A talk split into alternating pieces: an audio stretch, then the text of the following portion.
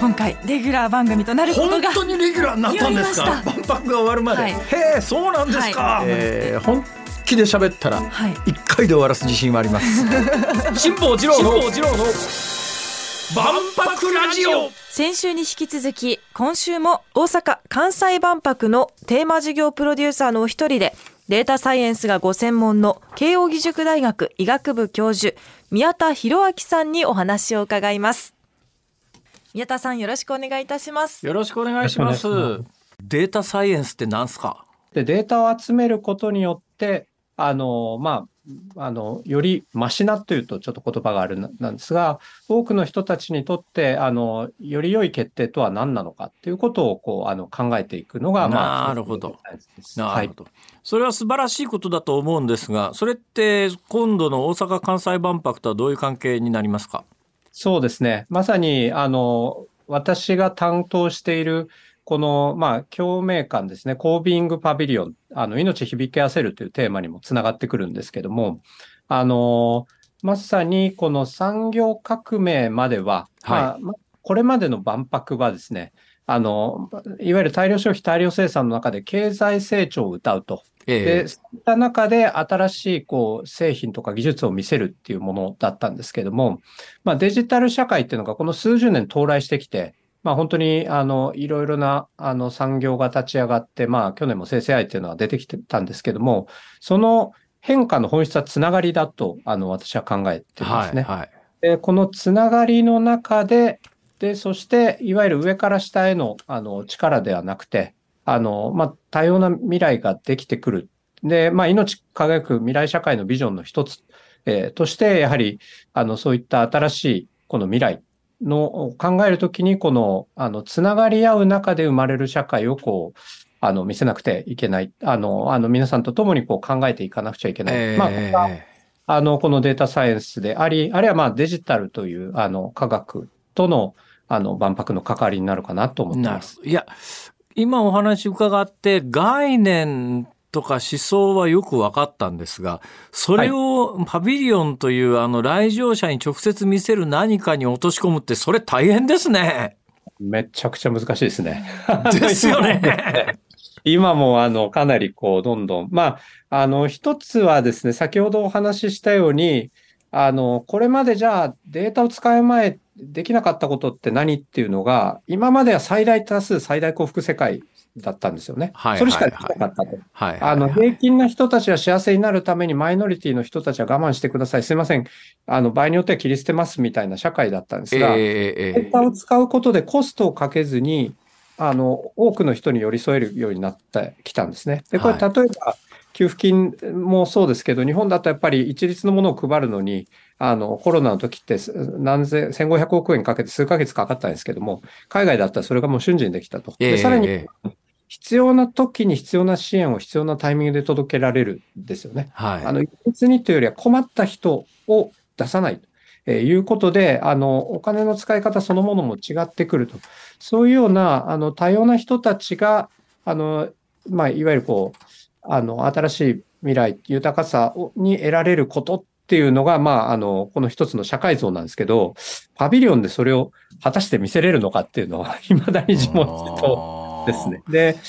もうすでに、あの、共有できるものの一つとしては、あの、サナーっていう瀬島和代さんと西澤隆恵さんが作った、あの、まあ、パビリオンですね。金沢21世紀美術館とかでい非常に有名な世界的な建築家なんですが、彼らと話した結果、やっぱりこれまでの、こう、何かを区切り、あるいは上から権力を見せるような建築ではなくて、ええまあ、つながりながら広がっていくっていうことが、まあ、これからの、あの、社会ということを考えると、壁も、あの、天井もいらないんじゃないかって話をしたら、本当にそんな建築ができてきてですね。壁も天井もなしで建築が成立するんですか？そうそうなんですよ。概念だけの、あの、ファサードというのか、あの、屋根のようなものがあるんですけど、はいはいあの風も雨も全部通すので、もちろん日光もなんですけど、で、一体何ができるのだろうという問いの中で、何とかします。ごめんなさい。あの、僕の乏しい知識だと、少なくともその8人のプロデューサーが伝え、使あの、作るパビリオンに関して言うと、えー受注も発注も成立してるうんはずなので、えはい。つまりもう形としてできる前提には、っていうかそこまで来てるは少なくとも来てますよね。発注して受注するところまで来てるわけですよね。もう来てます。あの、なので、建築はもう、あの、着手してますし、そういう屋根も、あの、天井もない。で、あの、万博の中心に今回森があるんですけども、はいはい。森と一体化したような、まあそういう意味では、ある種前代未聞だし、本当にそこで何が起きるのか、いや何も起きないかもしれないっていうところもあるので、え私自身も今ドキドキしながらですね、え。はい白氷を踏む思いで、あの、皆さんになんか、まあでも、面白いものはできてきてますので。楽しみですね、それ。まあ、滑っても、あの、当たっても、あの、とにかく前代未聞なので、あの、滑る可能性もあるんですね。もちろん、まあ、いや、滑んないようにしますけど、あの、はい。まあまあ、とはいえ、なんか滑る前提でやるのは、あの、本当に良くないので、あの、しっかりと感感動がお届けできるように、はい。見たことのない何かっていう意味では、あの、見たことのないものにはなるとは思います、なるあの多分その話せる範囲と話せない範囲といろいろあると思うんですけども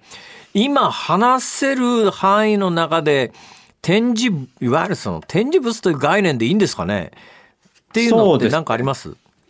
て今話せる範囲のものはほぼない。だ ないんですけど、まあ、なので、その建築ですよね。建築があって、ええまあ、あの、それこそ、あの、アート、まあ、アートを軸にして、ええ未来と、あの、やっぱりこう、あの、世界をつなぐ体験っていうようなところで、はいあの、なんでしょうね。その子、だからこそ体感できる五感を、あの、動員しようかなって思ってるんですね。で、その五感体験っていう意味においては、あの、まあ、あ新しいそのアートを通したものをこう作ってるんですけど、で、長谷川優子さんっていう、まあ、金沢21世紀美術館の館長さんがキュレーションをされてるんですけど、まあ、ええ最初その空間になって、あの、いわゆる、まあ、美術の王道はホワイトボックスなんですけど、あの、もうもう風も遮れなくてどうするんですかってまあ、そういうところから始まってるので、へあの、険しい道であるいう。いやいやいやいや、ねまあ話聞くとなんか楽しみがこううん盛り上がってきますけども、ところで、あの、そもそもの出発点ではい、宮田先生が、宮田さんが、この万博に担ぎ出されたのはどういういきさつだったんですか？そうですね。実は、あの、万博の基本構想を大阪府が検討した時の委員でもあるんですね。私自身は。あ、ものすごく初期から関わってらっしゃるんですね。そうなんですよ。だからその初期の時に、ええあの、から関わっている、あの、数少ない人になるのかもしれないですね。だから橋本さんも、あの、松井さんももう、あの、外れていってしまったのでですね。はいはいはいはい。もしかしたらその時のメンバーで残ってるのは誰だろうな。関係連の松本さんとかかもしれない、だけかもしれないぐらいなんですけど、その時に検討して、いや、ということは、宮田さんはこの大阪・関西万博の、いや、もう、いや、もう元祖仕掛け人の一人っていうことですな。そんなことはね。だったらもう、パビリオンの一つぐらいは責任持てよっていう、そういう話ですね、要するに。あの、もちろんです。もちろんパビリオンもそうですし、あの、それこそ、まあ去年の方、あの、まあぐらいから、まあ大逆風が吹き出してますけども、ええええ、まあ、あの、個人の本来の権能として、まあ、けあの、範囲としては、私自身はまあ自分のパビリオンだけ、あの、作ればいいんですけど、やっぱええり万博全体の意義であったりとか、はいはい。あのそ、それをどう位置づけてっていうところも含めて、まあ、私自身は、あの、すごく責任を、あの、か感じ、感じているというのか、まあ、皆さんと対話する中で、やっぱりこの意義とかですよね。っていうのをこう共有していきたいなとそう思ですね。意義を少しでも感じてくださってる皆さんと一緒に、